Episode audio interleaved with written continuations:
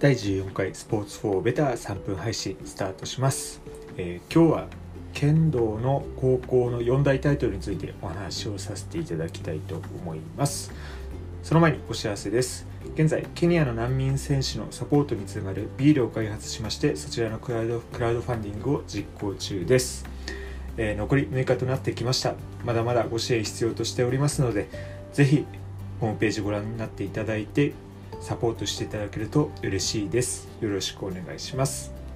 2つ目です。こちらの音声配信に関してなんですけども、えー、この同じ音声をですね、そのまま YouTube にも転用をしております。まだまだ収益というところを言うのはおこがましいんですけども、もし YouTube の方で今後収益が出た場合には、そちらの収益もアフリカのスポーツのために使用していきたいと思ってますので、ぜひご活用いただけると嬉しいです。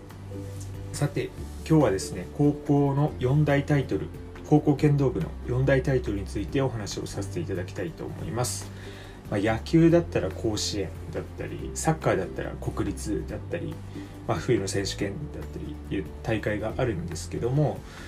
剣道部にはですねそれが4つあります、えー、秋田県で開催される開成期、えー、選抜大会。で夏にですね福岡県で開催される玉龍期そしてインターハイですね。まあ改正期と玉龍期に関してはですねちょっとルールが特殊っていうところもあって剣道って大体大体というか5対5で戦うんですけども玉龍期と改正期に関しては勝ち抜き戦という形で行われるんですね、まあ、勝ち抜き戦ってどういうことかというとまあ、先方対先方が戦うんですけども先方で勝った方はですねそのまま勝ち残りで次相手チームの時報と戦うという感じですね。ですので改正期と玉竜期に関してはですね1人で相手チームもちろん1チームを倒してしまうっていうところもあるんですけども大将5人目大将が登場しないで優勝してしまうというケースもあります、まあ、そういう場合をですね玉龍記では座り大将って言ってるんですけども